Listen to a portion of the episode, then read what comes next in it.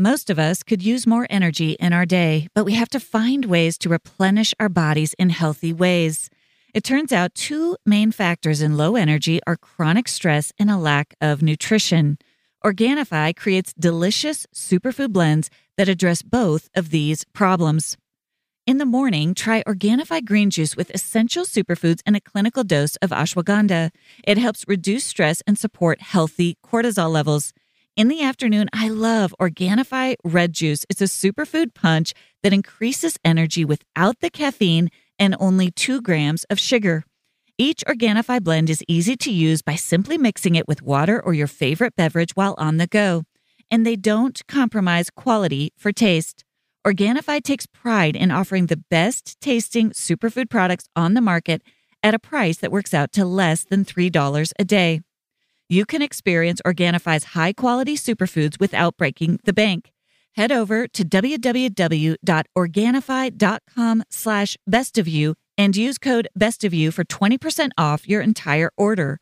That's Organifi, O R G A N I F I dot com best of you and use code best of you for 20% off.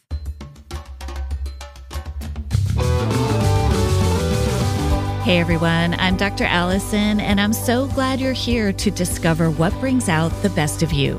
This podcast is all about breaking free from painful patterns, mending the past, and discovering our true selves in God. I can't wait to get started as we learn together how to become the best version of who we are with God's help.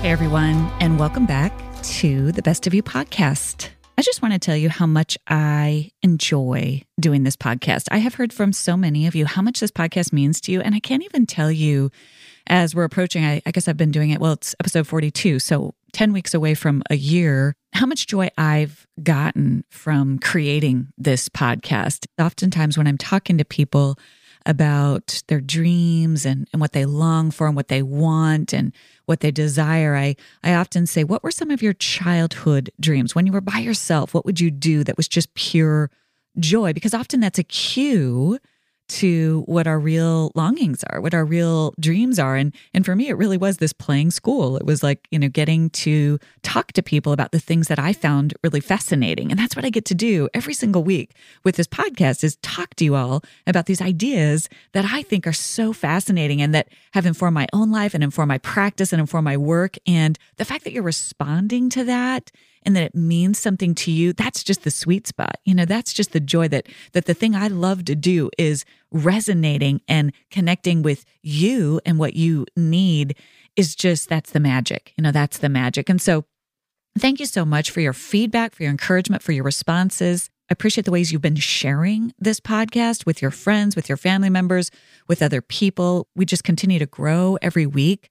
And it makes me excited. I just have this sense of God ushering in his healing through these means, through technology, through modern technology, right? And I just pray with you as we learn to honor these parts of ourselves in partnership with God's Spirit, that we would just bring more healing, more goodness, more beauty, more kindness, more of this compassionate self awareness into our lives, into our relationships, into this world that is so desperately in need of it. So thank you for being here. Thank you for sharing it. I also want to add that today is my birthday. I wasn't planning to record this episode today, but it also feels very right and timely that I'm recording this episode on my birthday. It's one of those birthdays I actually have very complicated feelings about. It's a little bit of a milestone birthday. And when we have complicated feelings, usually that's a cue that there are different parts of us, right? Different parts of you have different feelings about this birthday. And today we're talking about these vulnerable emotions, these emotions we tend to want to exile, in particular,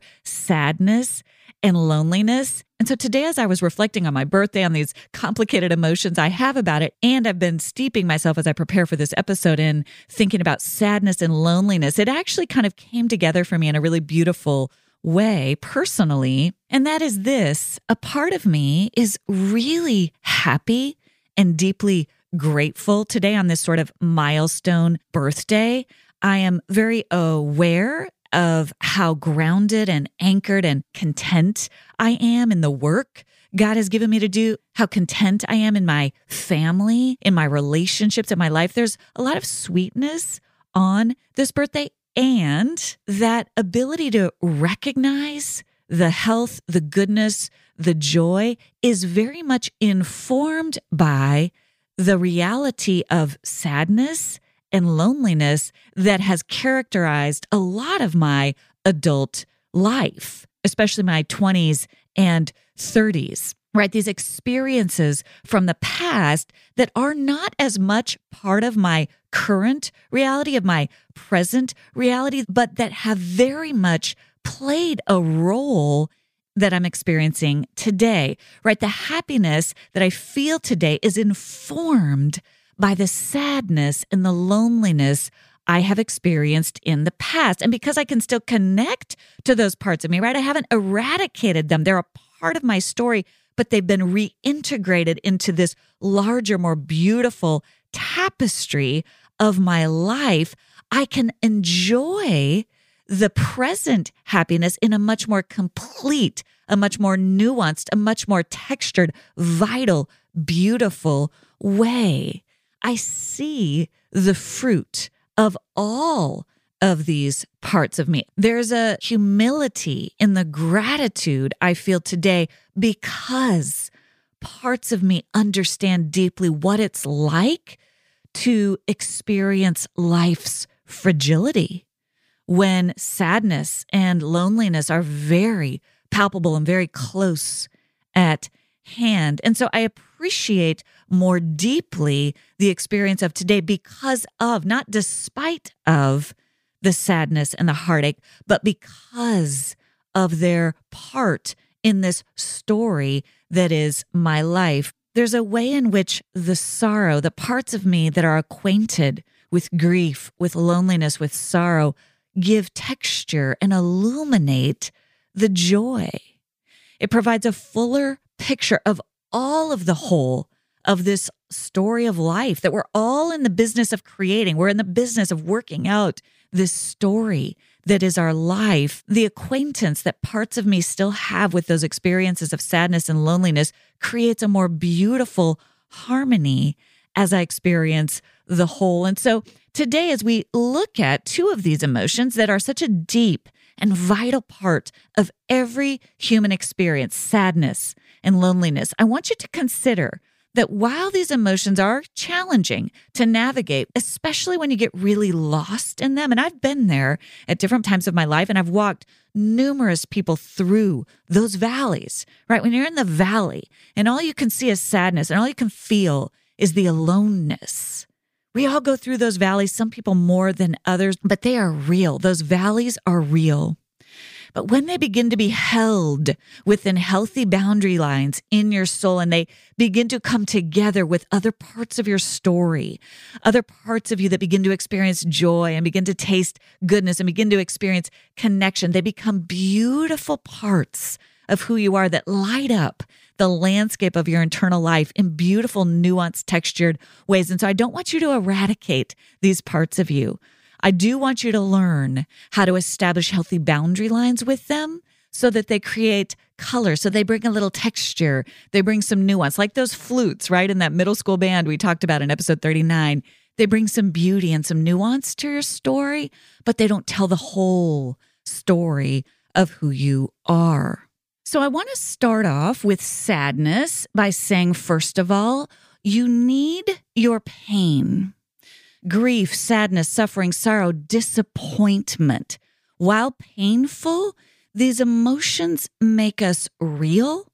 They are part of being alive. If we got rid of those emotions, we would not understand the feeling and experience of joy, of happiness, of excitement, of anticipation, of hope, right? Those emotions go hand in hand. Part of the joy that we experience is because we're aware of what it feels like when things are hard. It's a very odd dichotomy, right? But it's one that even Jesus experienced. He was a man who was acquainted with suffering, with sorrow, with grief, and he was also a man who understood joy. We don't want to numb out, we don't want to shut down these harder emotions. They help bring us alive. They also help us understand resilience, which is something that we need to survive. They can fuel our creativity, right? Our ability to connect with other people and bring life and bring innovation.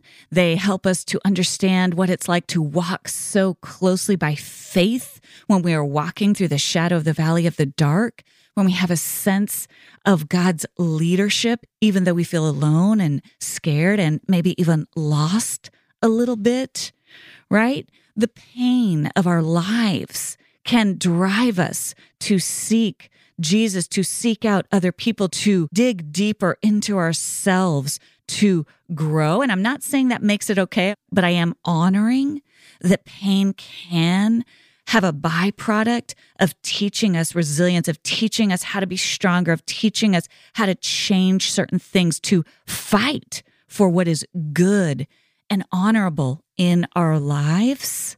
It could fuel purpose, right? Sometimes when we're hurting, when we're struggling, when we're sad, we start to look for purpose. We start to look for meaning and we can gain new insights. And those insights that are hard won in the battle of our suffering can lead us to be incredible channels of empathy and healing and hope and goodness for others. So we need our pain, we need our sadness, we need our sorrow to help us become more of who God wants us to become on this side of heaven in this world that desperately needs us to be real as we show up to our own lives and to other people. And that means coming into contact with our sadness, with our sorrow, with the things that are hard. The trick is not to let those emotions overtake us, right? To feel like they're all of who we are. The trick is to keep our sadness, to keep our sorrow within healthy boundary lines. And that'll be easier at different times of life than others. There are times when we're just in it, when we're just in the hard stuff and we're really in it and we need anchors around us. We need other people. We need anchors to keep us going, to keep us strong until we can get to that place where the light starts to break through. We start to see our way forward and we start to climb out of that valley. We don't stay in the valleys forever. We don't stay in the valleys forever. And When we're in the valleys, we need support to guide us.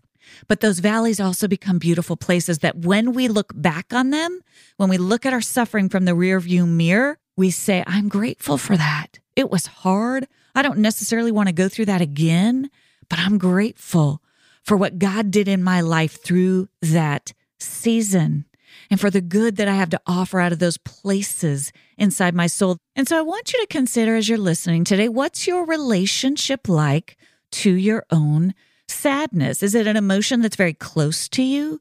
That you access readily and you you have to work to keep it within healthy boundary lines so that it doesn't take you over maybe you're somebody who's struggled a little bit with depression or struggled to remember the good right it's easier for you to sink into the sorrow and there's no shame in that, but it's just something to be aware of. For some of you listening, sadness comes fairly easily. And you have to work to remember the joy. You have to work to keep that sadness within healthy boundary lines and remember that there are other parts of your experience. There are other parts of your stories. And to be honest, folks who are very well acquainted with sadness tend to be highly empathetic. They tend to be highly in tune with the suffering of others. It's a beautiful quality. And I don't want you to shame yourself if you feel that your sadness is fairly close to you.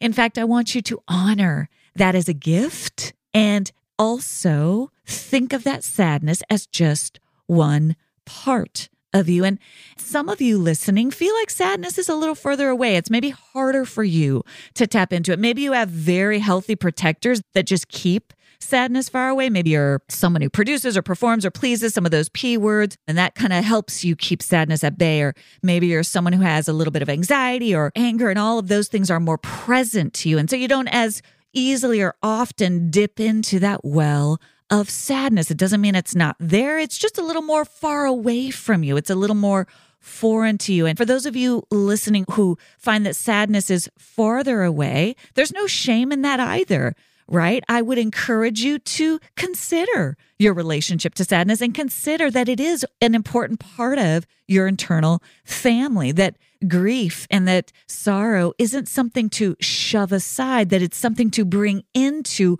relationship with these other hardworking parts of you that sometimes sadness can remind you hey, it's okay to slow down. It's okay to ask for help. It's okay to need support. Sadness can help you bring yourself back into balance, right? So, whether sadness is close to you or whether sadness feels far away, this is an opportunity to just get curious about your own relationship to this God given emotion. An emotion we know Jesus was deeply acquainted with. This is an emotion that is not to fear, not to exile. It's an emotion to get curious about. What are some of the benefits of sadness? Well, number one, we've all experienced loss in life. We've all experienced some sort of pain.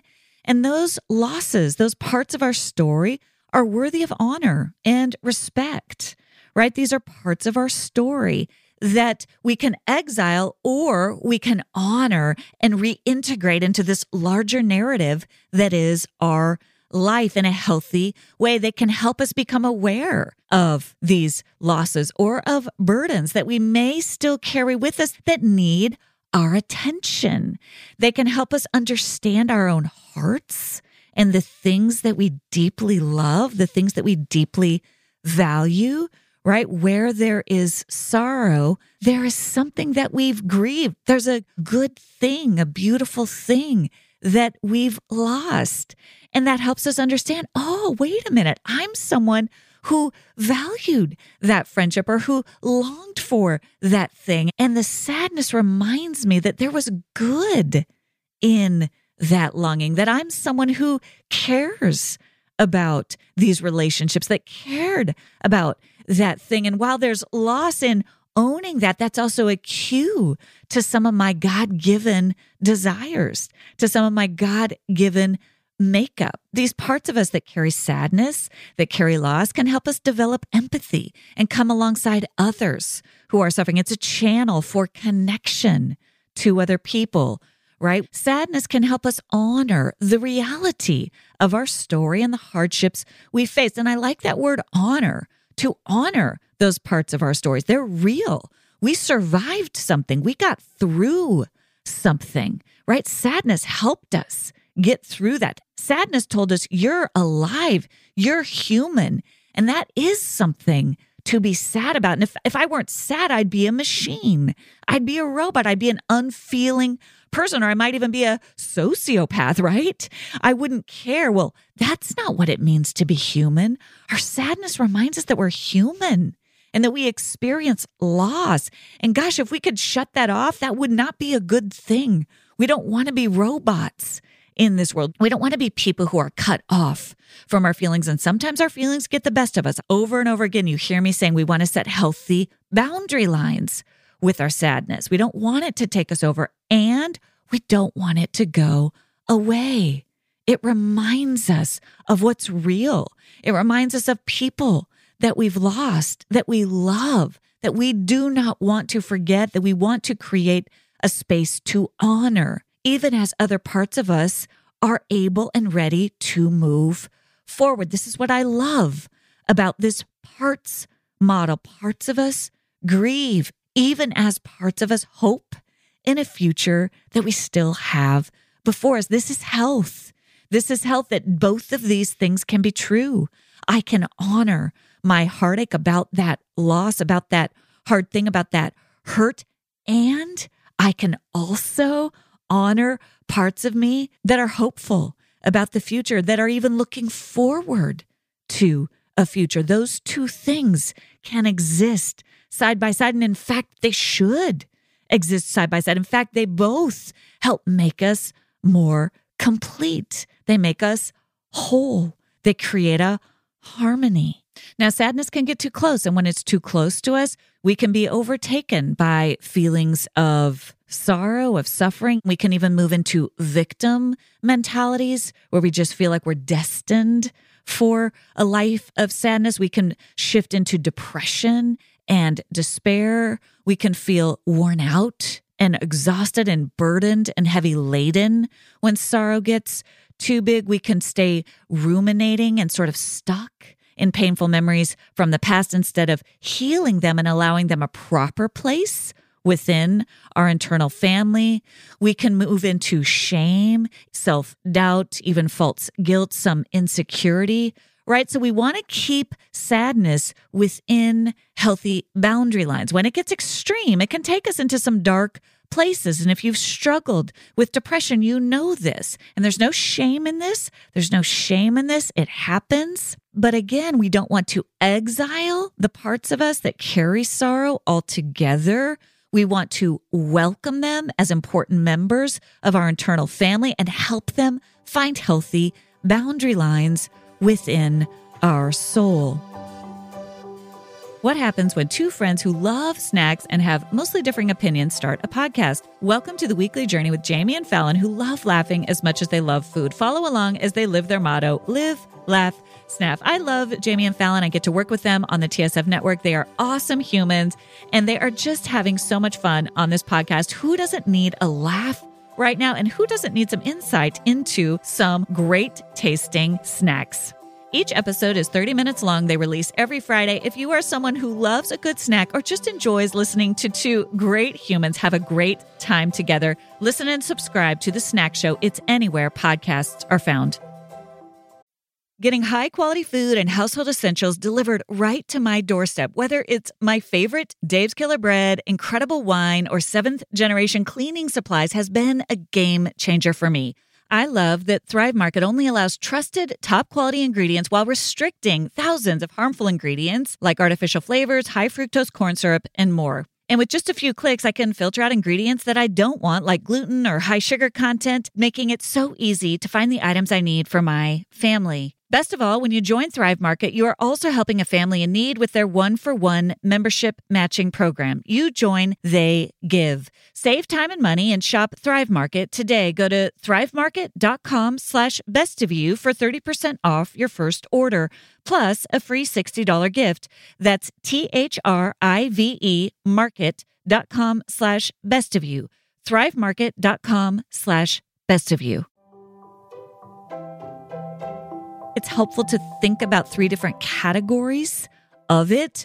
The first is when we experience sadness over the loss of something that was good, that we wanted. The second is that sometimes surprises us is there can be sadness or sorrow over the loss of something painful. And then finally, there's the sorrow or sadness about a lost dream, something that might have been, something that we longed for that never was. And all of these things can cause sorrow or sadness in different ways. When you think about the loss of something good, right? And this is where we get into this very delicate relationship between sorrow and joy. If you're someone who has moved a lot, that was the source of a lot of my sadness and loneliness in my adult years as I moved around a ton. And so I was very untethered from communities. I was very untethered from this very anchored childhood all the way through 18 until I left for college. And so I understood what it felt like to be tethered very intimately to a real present community. And then suddenly in my 20s and 30s, I was very untethered. It was the opposite. And there was so much sorrow around that loss of that anchoring community of my childhood. I just couldn't recreate it. And a lot of that was my own choices. I made a lot of movements. A lot of us who are part of sort of Gen X, if you relate we started moving around you know we didn't we didn't stay where our families were and everybody started moving around and our friends started moving around and and nobody was in the same location and and it created some good things we had these different opportunities and it created a lot of loss a lot of loneliness, a lot of untethering. And then technology came into that in the 90s and the 2000s. Suddenly we're all on technology, and that contributed to some of the untethering. It created some ways that we could reconnect, but it also wasn't the same thing. And so there's a lot of sadness in that untethering. And so there's a loss of something good, right? It's a good thing to become aware of, oh my goodness, there was good in that. And so I'm sad now because I missed something that was really beautiful and really good and and I can't fully recreate it. And so what do we do here? What do we do with the sadness? Because the sadness is telling me something important and I've got to figure out how to move forward, not back, right? I can't get stuck in what I don't have anymore. I've got to figure out how to take that sadness, let it inform me about what I value. And I tell this story in Boundaries for Your Soul in the chapter on sadness about for me, it was all about revisiting that community of my youth and letting myself grieve. I didn't know how special it was until I left it. It's all I ever knew. I literally was born in the same house that I left when I was 18 and went off to college. And so all of that safety, all of that security that was no longer there suddenly in my 30s. And I'd been living in all these different cities and no permanence, no stability of community. And I was like, oh my gosh, that's a loss. I am sad about that. And I didn't even know it until it sort of overtook me. And slowly I began to listen to that sadness and let it inform me so that I can make wiser, healthier decisions moving forward. I couldn't recreate the past, I couldn't go back. You know, and I talk about that Miranda Lambert song, and that song still makes me cry when I sing it. It's the song about the house that built me, you know, this poignancy, right, of that feeling of home that I'd had, but that was gone and would never be again. And also, that sadness informed me. It began to tell me I value roots, I value anchors. I need to figure out how to move toward that over the next few years. I can't magically bring it in, but I can begin to move toward it. I can begin to reconnect with some of those people that made me feel so tethered in my youth. I began to return to Wyoming. You'll hear me talk about the mountains of Wyoming. That's why they're so important to me. I began to build in ways of reconnecting to those beautiful images, the anchoring of the land of that mountain face that I would look at every single day until I was 18 into my present and future reality. I let that sadness, that grief, that feeling of loss help me reintegrate important things that I valued into my life. Some of you feel sorrow over a person that you've lost, maybe someone who has passed away, who is no longer with us, maybe a relationship that is gone and that person cannot come back. That relationship cannot come back. And that sorrow reminds you of love. It reminds you of love. It reminds you of the beauty of a human life, of a relationship that brought something to you that might have healed parts of you. And even though that relationship is gone, a part of it remains because it changed you. That person might be gone, but that person remains because they changed you. And so that sadness, while it's so hard to face, right? It's so hard to face, also reminds you of the tremendous good that that person brought to you and that still lives on, not just in that memory, but in the part of your soul that has forever been changed by that person or by that relationship. And so while the sadness is hard and the grief is hard, it points you to something deeply good, something deeply beautiful, something God brought into your life to change you and to bring good to you. And you find ways to honor that good. You honor that person or that relationship by holding the good that they brought to you alive and by celebrating that, right? This is how we honor grief. We honor the people and the good things that we miss by honoring the parts of us that have been forever changed by those situations, by those people, by those relationships. This is the work of healthy boundaries with sadness, where instead of letting it take us over and consume us and destroy us, we let it bring out the very best, not only of who we are,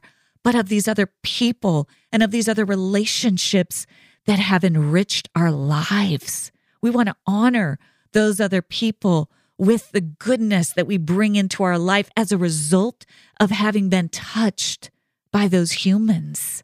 This is the work of grief. This is the work of honoring our sadness because our sadness points us to something that was so deeply good. This is the work of healthy boundaries, right? It's not exiling our sadness. It's not saying, oh God, I just won't go there. You took that person for a reason. It's also not saying, I'm going to dwell in that sorrow and I'm going to let it take me out and keep me from living this life that I still have. It's saying, I'm going to honor the place that person had in my life, the place that relationship had in my life by becoming even more of the person I really am. I honor them by moving forward with this beautiful life. Now, this is a process. This takes time. You can't rush this process, but I want you to hear me talk about this healthy balance. There's a little bit of a tension in our souls. This is delicate, nuanced work of honoring the sadness, even as we let it shape us into someone even more whole, even more beautiful, even more of a reminder of the way that person or that relationship left a lasting impact. We can also feel sadness over the loss of something painful, something that reminds us of a really complicated, maybe even terrible chapter of our lives. Now, this is complicated grief, complicated sadness. This is where we get into the complexity of trauma. I've worked with numerous women who have had to get out of abusive relationships, and there's a grief involved with that too. There's a complicated grief. There's the grief of, it took years from my life. There's the grief of there was a little bit of good there, or I wouldn't have been in it. Right. But then that good went bad. That good went awry. So there's complexity. There was something there at the beginning that then turned toxic. And so I have to grieve both the lost years, the lost time, and I have to grieve what I had hoped it would become. So there's nuance to that loss when something went sideways, when something went bad, a relationship or a person. We have to sometimes grieve the loss of a childhood that we never had, right? Where there was complexity in our relationships with our parents. There's sorrow there. And the sorrow doesn't necessarily just simply point us to something that was good, it points us to a really complicated part of our life where we suffered at the hands of someone else's toxicity, right? And so we're sad that we got ensnared in that. We're sad that that person became that toxic thing. We're also sad about what we didn't get. And this gets complicated. And there might be some anger there close side by side with the sadness. And that anger needs to be there. And so there's a little bit more complexity to working through that sadness. People sometimes feel a lot of shame or a lot of frustration with themselves. Why do I feel sad about this relationship? Why do I feel sad about this person, this parent, this ex? Right? They only mistreated me. Why do I feel sad about that relationship? Well, that sadness is there for a reason. That person was all you had. You didn't know any better at the time when you were a kid or when you were in that relationship. They did provide parts of you with something, even though now you know that it wasn't healthy overall. There was something you got from that at the time. That was all you knew. And so your grief is complicated, right? And you want to do that work with someone else. Don't do that work alone of teasing apart the different layers of sadness, the grief over something that even was toxic and the ongoing grief if the person is still in your life. So every time I bump up against this person, I have grief over the fact that that relationship is gone. And I have grief over the fact that that person was never the mom, the dad, the spouse, the ex spouse that I wish I had had. Right. So grief can be a little bit ongoing, and we have to nurture that relationship to it so that it stays within healthy boundary lines. A recent survey found that 7 in 10 parents get an average of just three hours of sleep a night in their baby's first year. Moms, you deserve to have quality sleep, and I know one thing that will help. It's Cozy Earth. You can discover the secret to better sleep with Cozy Earth's luxurious bedding products. And here's an exclusive Mother's Day offer just for our listeners. Use code BESTOFYOU for 35% off at cozyearth.com. Cozy Earth bedding products are crafted with temperature regulating technology that adapts to your body's needs through all phases of motherhood. And they use only the very best fabrics, materials, and weaves, offering superior softness that invites you to sink into a world of comfort. The best part is, Cozy Earth stands by the quality and longevity of their products. Enjoy a 100 night sleep trial and a 10 year warranty on all purchases. They're built to last through the hardest days and the longest nights. Treat yourself to ultimate comfort with Cozy Earth bedding and sleepwear and prioritize your self care and sleep health. Head over to cozyearth.com and use promo code Best of You for an exclusive 35% off. The luxury she deserves. Cozy Earth. Grief work is often ongoing, it doesn't happen on a dime. It's a way of tilling this garden inside your own soul. And, and you can find ways as you tenderly and compassionately care for those parts of you that carry that grief, where it doesn't go away, but the burden is eased. The burden is lightened. That's what Jesus says again that that he comes and he and he says my burden is light. It doesn't mean the burden isn't there, but he steps in and he helps you carry that burden and it becomes a little lighter and and it begins to inform you of the kind of person you want to be and the kind of relationships you want to form going forward. And you you till that soil with care because it matters and your story matters and you want to honor that part of your story without letting it take you over without letting it rob you of the best of who you are. And then lastly there's this loss of what might have been the loss of a dream that can no longer materialize, the loss of a certain way of living that has been curtailed by a physical limitation, right? Or a quote unquote happily ever after, right? It's not the life you had imagined for yourself, but it is the life that you have. And there's disappointment with that, and there's loss with that. And there is also beauty that can come from that. And man, this is the work and the work is not to let one run roughshod over the other. If you too quickly go to there's purpose in pain or there's beauty in brokenness, you risk exiling that sad part of you that needs to be heard, that needs to remind you of the disappointment, of the loss, even of the anger.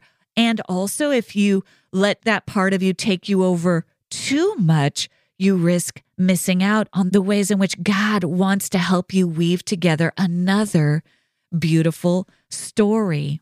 Really appreciate the work of Kayla Stoecklein on this. She writes about her experience surviving her husband's death by suicide and raising their children. And she just talks in very profound and very nuanced ways of the heartache and the sorrow of that and the ways in which she is continuing to create her own life. There's a lot of nuance and texture in this work of creating healthy boundaries in your own soul. I want to remind you that roughly one third of the Psalms express lament.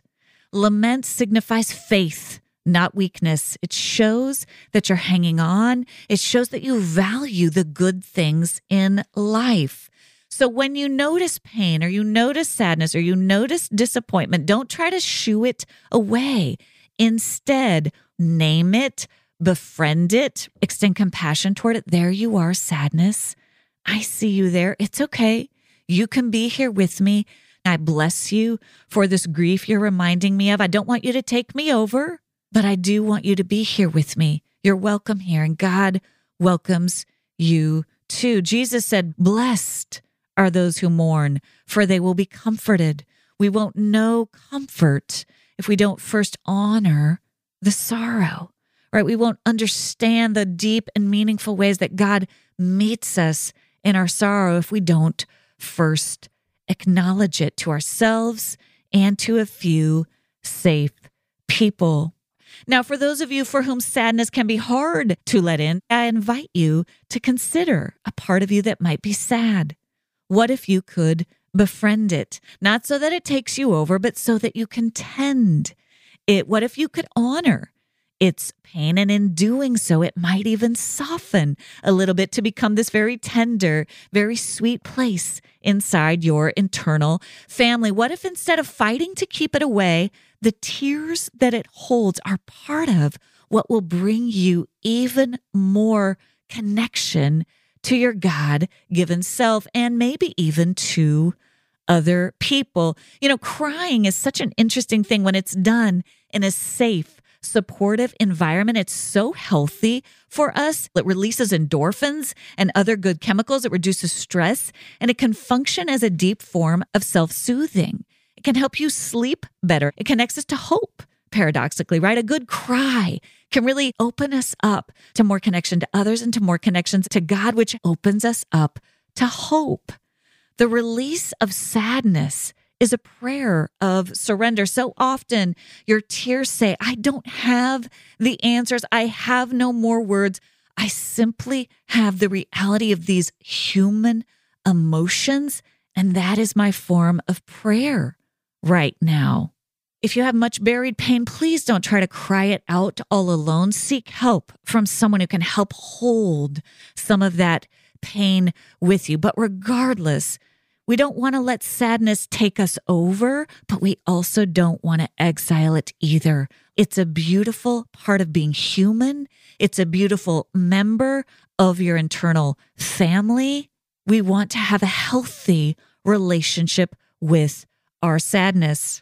So, as we close, I want to answer a question. Essentially, the question was this I struggle with sadness and loneliness, but I am so overwhelmed with the things I need to get done in my life. I'm a parent, I work, all the things. How do I do this work when I have such a busy life? It feels so overwhelming. And I really love this question. I want to give you a couple of really practical nuggets, especially with sadness and also loneliness. Now, sadness and loneliness are not the same thing, but they're similar in one way, and that is that they scare us because they can take us over. And so, the thing with both sadness and loneliness is that when they take us over, when they get big, they literally depress or suppress body function. So they're the opposite of activating. Activating emotions are things like anxiety, anger, those kind of amp us up, they get us going.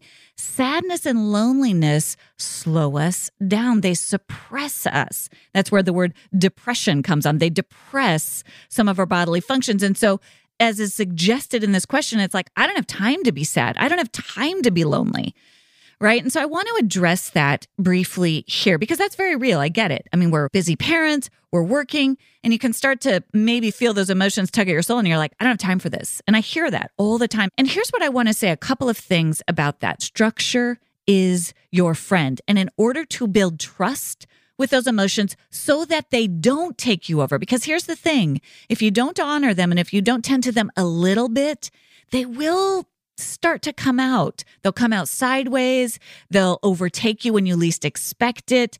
So, you don't want to completely ignore them, but you can build trust with them and you do it by scheduling it. And here's an example if you're a parent, you've got a bunch of kids and you've got a kid come home from school and they've had a really bad day and they want to tell you all about it because their friends were mean to them and they're really okay. Like they're not dying, they're not in an emergency and you've got stuff to do. You've got a commitment and you cannot just drop everything and be present to their every emotion, right? When you've built trust with your child, you can say to your child, listen, I want to hear all about it.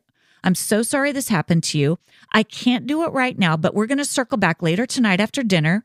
I've got time after dinner. I want to sit down and I want to hear all about it. You schedule it and then you got to circle back because you're building trust with them. And you can do this with your kids and it's actually healthy because it teaches them they're going to be okay in that emotion. They're not going to die. You're going to be there for them. You can't drop everything in this moment, but you're going to circle back. So you build trust. You're teaching them emotional tolerance that they can tolerate their emotions. A couple of things are going on there that are really valuable. This gets into healthy boundaries. I want to be present to you. I can't do it right now. So here's the time that we're going to do it. It's the same with these parts of our souls. This is the goal. Now, again, at the front end of this work, you may need to schedule the time with a therapist because if you've never looked at your sadness or you, there's been a lot of loneliness there that you haven't wanted to look at, you will want to do that with a therapist who can help you pace that process. But this is the goal. I want to paint you a picture of when you schedule that time, when you notice, man, I am sad about that. And I don't have time to be sad about that now. Instead of shoving it aside, you mentally think to yourself, where can I talk about that grief? Can I call a friend and say, hey, listen, can we take a walk on Saturday? I need to talk to you about something.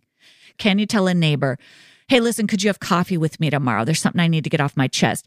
And what you're saying to that part of you is, I see you there. I am not going to just shove you aside. I've scheduled some time to really dig into you, or I'm going to schedule some time to journal about you later today. And this leads me into tip number two. When you are reaching out to a friend, to a neighbor, even to a therapist, to someone at church, whomever it may be, to your small group, communicate on behalf of that sadness, on behalf of that loneliness versus from it. Here's what it sounds like to speak on behalf of it. Hey, safe person who I trust, I am going through something. I'm not sure what it is, but I wanted you to know that I'm struggling with some loneliness. I'm struggling with some sadness. Would you be available to talk it through with me? Could we have coffee? Could we have lunch? Could we take a walk this weekend? Because I'm noticing this and I need to have a place to talk about it. What friend isn't going to be like, yeah, I'm there for you. Let's do it? Because you are taking responsibility for that emotion when you speak on behalf of it. You're saying, here's what's going on with me. I'm aware of it. I need some support for it. Would you come alongside me as together we begin to unpack it? This is friendship. This is connection. And it's so different than just downloading on a friend. So when we first name and befriend and extend compassion for ourselves and say, here's that sadness again. You're welcome here, but man, I don't have time for you right now. Or, gosh, loneliness is really closing in. It's not good. I'm going to work, but then I'm coming home and there's that loneliness, or it's just a little too lonely on the weekends, or when my kids aren't at home with me, boy, that loneliness is there. Or I'm lonely in my marriage, even. I don't know what to do with that, but I need to get support for that. When you focus and you befriend and you're not shaming yourself and you're a little bit differentiated from it, you can actually reach out and get the help that you need in a more strategic way that honors the busyness of your life, that says, I don't have time to do this this week, but boy, this weekend I'm getting some support for that part of me. And you start to care for that part of you just as you would care for a child in your own family. I want to remind you again today as we close that if you are suffering, if you have sadness inside of you, if you are lonely, there is a God of the universe who honors those parts of you, who loves those parts of you, who wants to help you create healthy, beautiful boundary lines within your own soul where we can get comfort to those parts of you, where we can get community to those parts of you. I love the psalm that says God is a father to the fatherless, a defender of the widows. He sets the lonely in families, he leads out the prisoners with singing. It starts with honoring, with naming, with befriending, and then with God's help, getting those resources to the lonely, to the sad parts of your soul that are so precious and so worthy of your care and God's love. Thank you for joining me for this episode of The Best of You. Be sure to check out the show notes for any resources and links mentioned in the show. You can find those on my website at dralisoncook.com. That's Alison with one L, cook.com. Before you forget, I hope you'll follow the show now so that you don't miss an episode. And I'd love it if you'd go ahead and leave a review. It helps so much to get the word out. I look forward to seeing you back here next Thursday. And remember, as you become the best of who you are, you honor God, you heal others, and you stay true to your God given self.